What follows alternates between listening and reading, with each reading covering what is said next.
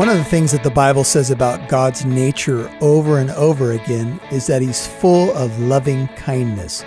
The beautiful Hebrew word is hesed, and it speaks of God's loyal love. God is kind, but his kindness does run out. It's his kindness that leads us to repentance, but it's possible to reject the kindness of the King. We'll look a little deeper at that subject, the sobering subject of that kindness rejected, today on Walk in Truth. Welcome to Walk in Truth with Michael Lance.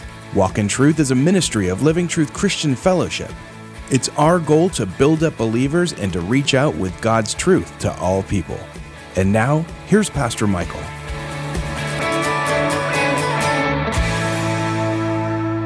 Now, David had been looking for ways to show kindness, and one of the people that he showed kindness to was a young man named Mephibosheth. Mephibosheth was uh, lame in his legs, and David wanted to show someone from the house of Saul, if there was anybody remaining, based upon a covenant that he had made with Jonathan, and he showed kindness to Mephibosheth. David was, in many ways, a kind man. Kindness should be one of the things that reflects your life, and maybe it's something that you need to get better at. Kindness is actually a fruit of the Spirit. Kindness is not always about being nice, but it is about being kind. I remember uh, years ago, I was coaching Little League, and there was another coach that was kind of getting under my skin and pulling some shenanigans. And I remember one of the Little League dads, we were in a little bit of a heated conflict about something that was going on. And he looked at me and he goes, "Pastor Michael, you don't have to be nice. You don't." And I, I went, "Praise the Lord. That, that's good information. That's good to know."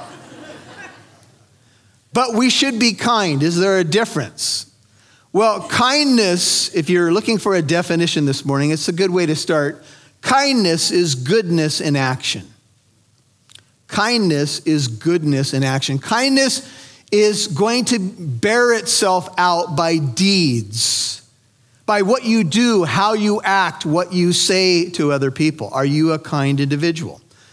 Well, Micah six eight says these words. He has told you, O man, Micah six eight, what is good? What does the Lord require of you? But to do justice, to love kindness, and to walk humbly with your God. What does the Lord require of you? He wants you to be a just person. He wants you to be a kind person. He wants you to walk in humility. And so kindness is not merely goodness as a quality. It is goodness in action. It is goodness expressing itself in deeds. Peter said, putting aside all malice and guile and hypocrisy and, e- and envy and all slander, like newborn babies, long for the pure milk of the word, that by it you may grow in respect to salvation, if you have tasted the kindness of the Lord. First Peter two, one through three. In Luke six, thirty-five and thirty-six, Jesus said, love your enemies, do good, lend, expecting nothing in return, and your reward will be great. You will be sons of the Most High. For he himself, God himself, Jesus says, is kind to ungrateful and evil men. Be merciful, just as your Father is merciful. Luke six, thirty-five and thirty-six. And then you all know this verse. The Bible says, love is patient, love is kind. It is not jealous, it does not brag, and it is not arrogant. Kindness is love's expression. First John three sixteen says, this is how we know what love is. Jesus Christ laid down his life for us, so we ought to lay down our lives for one another. So maybe one simple thing that you could do this new year is to say, Lord, make me a more kind person. It's not something, by the way, that you have to produce. It's something that the Holy Spirit does as a fruit in your life. Love is patient. Love is kind.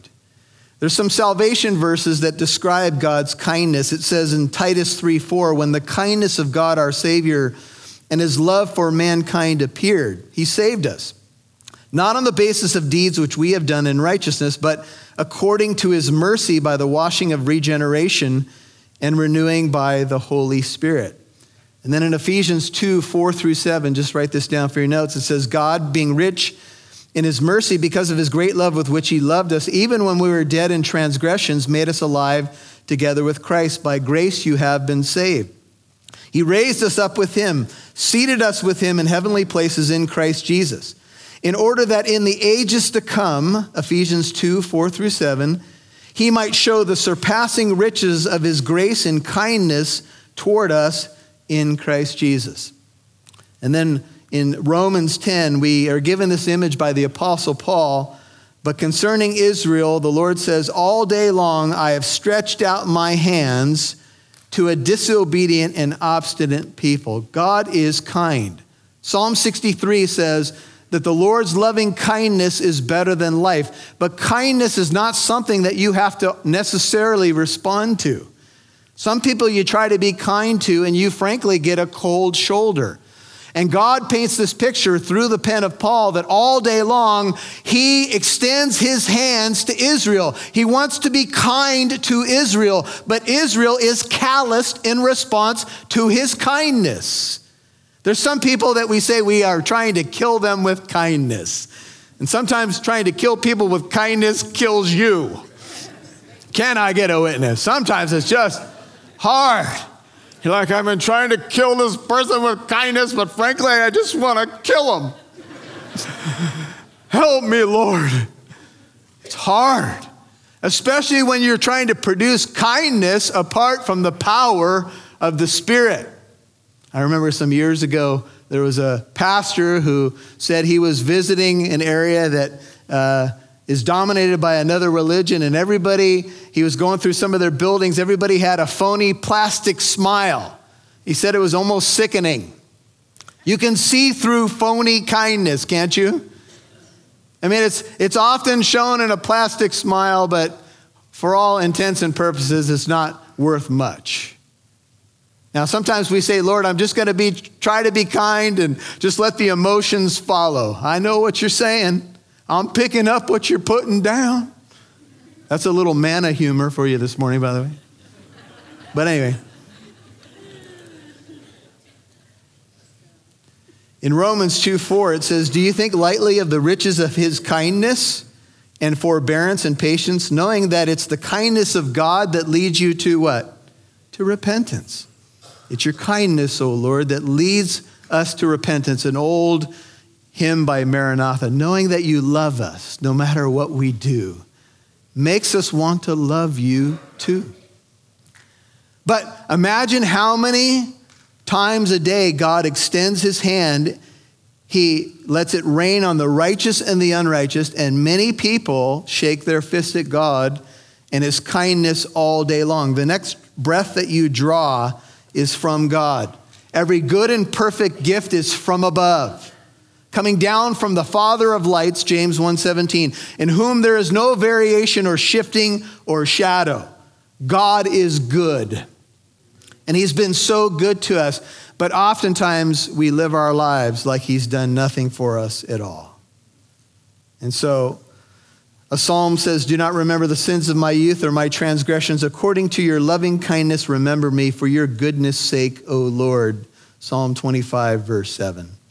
Now, David is going to, in our story, try to reach out in kindness. And as he casts this shadow of the Messiah, we're going to see kind of how this response happens and how it points ultimately to this kind of cosmic situation going on. Pick up the story with me. Second Samuel ten, verse one. Second Samuel ten, one. Now, it happened afterwards or in the course of time, if you have the N I V, Second Samuel ten, one. The king of the Ammonites died, and Hanun, his son, became king in his place.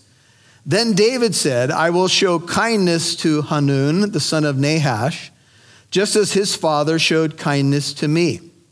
So David sent some of his servants to console him concerning his father. But when David's servants came to the land of the Ammonites, and this sets the picture for a second, we're going to see that the treatment wasn't very positive. It happened in the course of time. We don't know the exact time, but it happened afterwards, says the New American Standard, the king of the Ammonites. By the way, the, the, the Ammonites were an ancient uh, enemy of Israel. In First Samuel eleven, Saul uh, had a victory over the Ammonites. And just a side note, One of the gods of the Ammonites was a god named Molech. Molech was a terrible, detestable idol worshipped by the people of Ammon. By the way, First Kings eleven says that Solomon, when he was old, because his, the many foreign women in his life pushed his heart away from God, set up a high place to Molech. And tonight, if you come back for six thirty-three, I'll tell you a little bit more about what people did to worship this god, Molech. It is disgusting and horrible. But anyway, David decided that he was going to show kindness. I don't know what Nahash had done for David, but it may be that Nahash, who was the, the father of Hanun, uh, had a peace treaty with David when he was running from Saul. Nahash, by the way, his name means serpent. Or you've heard the idea of Nahash. It's actually a, a word in, one of those words in Hebrew that when you say it, kind of has a sound that relates to the meaning. It means serpent or snake. And when you say Nahash, you kind of hear it, right? So Dave, David hears that Nahash or Nahash has died and his son ha- is now ruling in his place. And David's first inclination, verse two, is to show kindness to Hanun, the son of Nahash. Now, obviously, when someone loses a loved one, we want to express condolences. And uh, we might send uh, a letter or give a phone call or show up somewhere. And that was David's heart. David wanted to express kindness.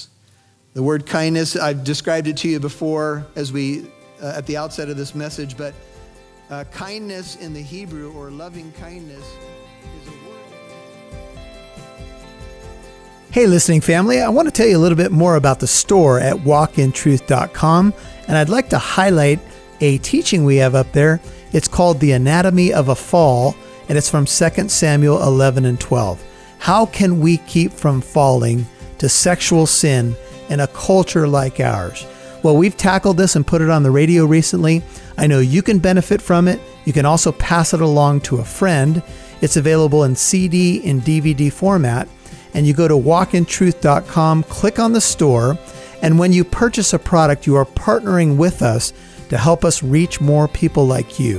When you buy something, it goes directly to paying for radio airtime.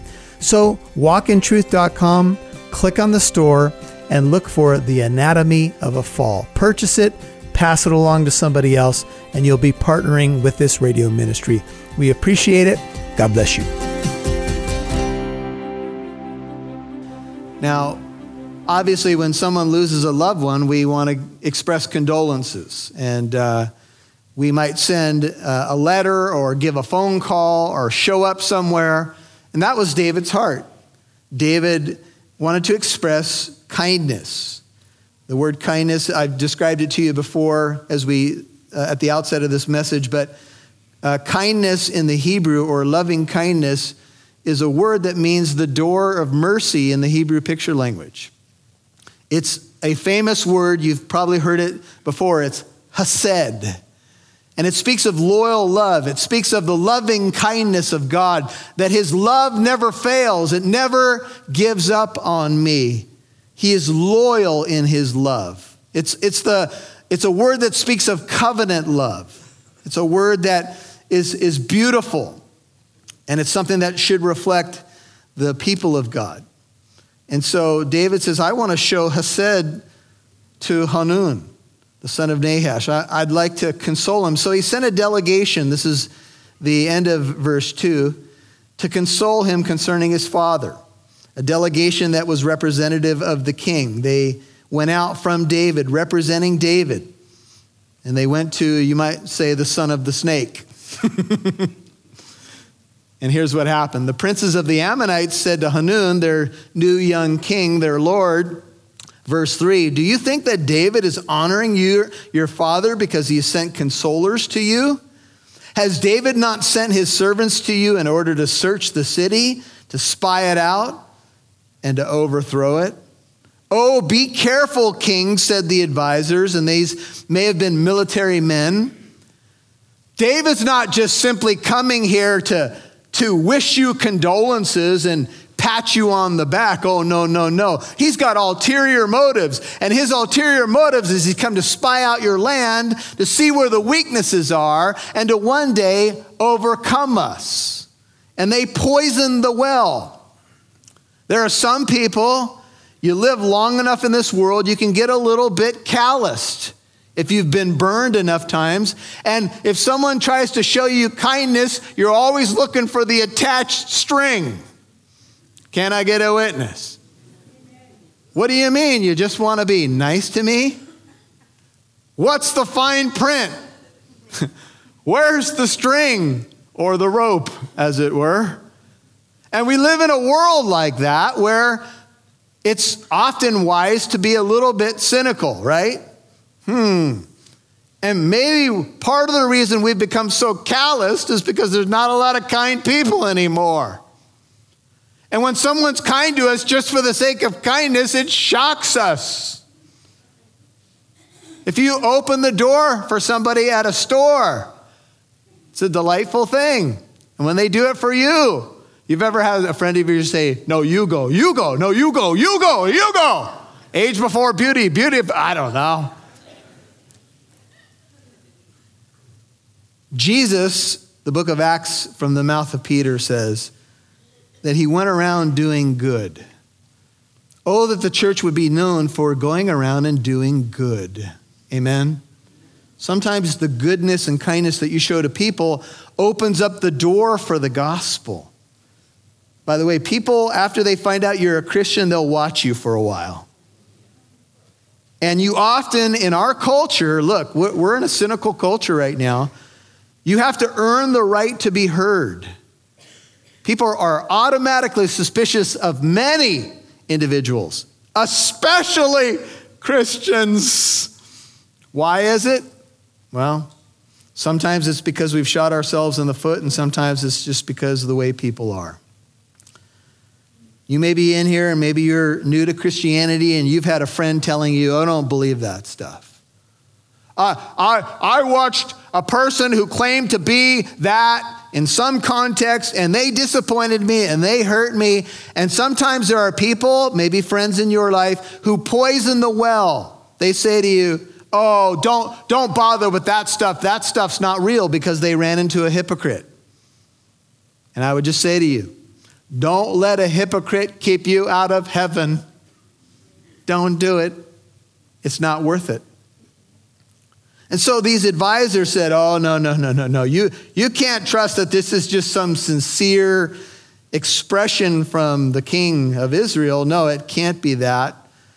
And as you see David casting the shadow of the Messiah, I think there are many people who sometimes don't want to come to Jesus because they've had other friends tell them, you can't trust that. Or or people will say, don't, don't go too far with this Jesus thing, right? So you have to be careful who you listen to. And so many people have been talked out of the gracious offer that the king extends. Jesus said, oh, Jerusalem, Jerusalem, the city that kills the prophets, stones those sent to her. How often I wanted to gather your children together just as a hen gathers her brood under her wings, but you would not have it. Behold, your house is left to you, desolate. When you reject the kindness of God, what do you have left? And yet so many people do that. And God takes no pleasure in that. And so Hanun, listening to his unwise advisors, took David's servants for and shaved off half of their beards and cut off their garments in the middle as far as their hips and sent them away. Now, not only, I mean, Hanun could have said, you know what, I've got some serious reservations about you guys as a delegation and what David's motives may be. Why don't you just leave the city? But he didn't do that. He treated them shamefully and shaved off half their beards. Last night, in preparation of this message, I said, honey, I'm thinking about shaving off half of my goatee vertically. And I'm just going to put up a sad picture of myself up on the screen. And I said, what do you think of that? And she said, that's a terrible idea. So that's why I didn't do it. I, I even thought about preaching half of this message with my half of my goatee missing, but then I thought, you guys would be so distracted, you would not even pay attention to your Bibles. Now, in Jewish culture, my understanding is that all men wore beards. This, this is what they did. They had beards, and a beard was a sign of your manhood. And also, there are verses in the book of Leviticus and other places in the books of Moses that talk about you shouldn't be messing with your beard, and if you do, in some way, it can express uh, not keeping the law or the Torah. Here's a few. Jewish men were supposed to keep their beards intact, Leviticus nineteen twenty-seven, twenty-one five, Deuteronomy fourteen one and two. To tamper with a man's beard was a great is, uh, insult. Except for the performance of certain religious rituals, Leviticus fourteen nine, Numbers six eighteen, and Ezekiel five one, or to express profound emotional distress, Ezra nine three, Israelite men always wore beards. To remove an Israelite male's beard was to force him to violate the Torah, Leviticus nineteen twenty-seven, and to show contempt for him personally, Isaiah fifty, verse six. Some of you recall that in the prophecies about the death of the Messiah, it does indicate that they tore out his beard. And in so doing, there was a deeper expression than just simply mockery or another way to humiliate an individual. For a Jewish man to do this, it was something where you're trying to get him humiliated and in some ways to defile his commitment to the Torah, to the law. And so this is what they did. They treated these men with scorn, and they shaved off half of their beards, and I would assume vertically, and then they cut off half of their garments. And if you read commentaries on this, the half of their garments probably means that they were exposed and humiliated like prisoners of war. They left, they sent them away with half their beards and half their clothes. And I won't give you any more detail, but I think you can understand what's going on here. If you've ever been humiliated by somebody, if you've ever had somebody do something shameful to you in front of others to mock you, you're starting to get a little bit of the picture of what happened here. They, they shaved them, they They took their clothes and they sent them packing, and they had to walk in disdain, and, and I'm sure that the people were laughing at them and sent them away. Sad. Why, why do people do stuff like this? Why do people find such glee in mocking others? And especially, I'll say to you, in mocking Christians. We go out as the delegation of the Lord. We're ambassadors of the Most High God, sent by the greater David into the world as though God were pleading through us for people to be reconciled to God. And sometimes the treatment we get is shameful. And what are we trying to do? I mean, we have brothers and sisters that are literally being killed for trying to share the hope of Christ. Well, David's men were shamed. The New Living Translation says, Hanun seized David's ambassadors, shaved off half of each man's beard, cut off their robes at the buttocks, and sent them back to David in shame. Packing, embarrassed, shaved. And all for what reason? Because they wanted to console the new king. When they told it to David, verse five, he sent to meet them, for the men were greatly humiliated, and the king said, stay at Jericho until your beards grow, and then return. How long does it take a beard to grow back? Well, it depends on your ability to grow facial hair. Some people can grow a beard in three hours. Have you met somebody like this? You say, how long has it been since you shaved? I shaved at two. Man, you got a fifteen o'clock shadow. Forget about a five o'clock shadow. What's up with you, brother? And then there's other people who grow hair, but not in the places where they want hair. You talk to some people and they say, there's hair growing out of my ears and stuff like that on my back, but I can't grow it where I'd like to locate it. What in the world's going on? It's a fallen world, brother. that's, all, that's all I can say to you.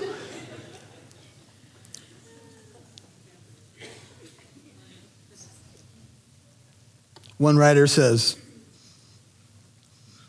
new beards don't always erase old wounds. How long does it take to get your dignity back? You may be in here this morning and something happened over the holidays and man, you're you're trying to figure out how to deal with a wound. Someone said something sideways to you, someone humiliated you.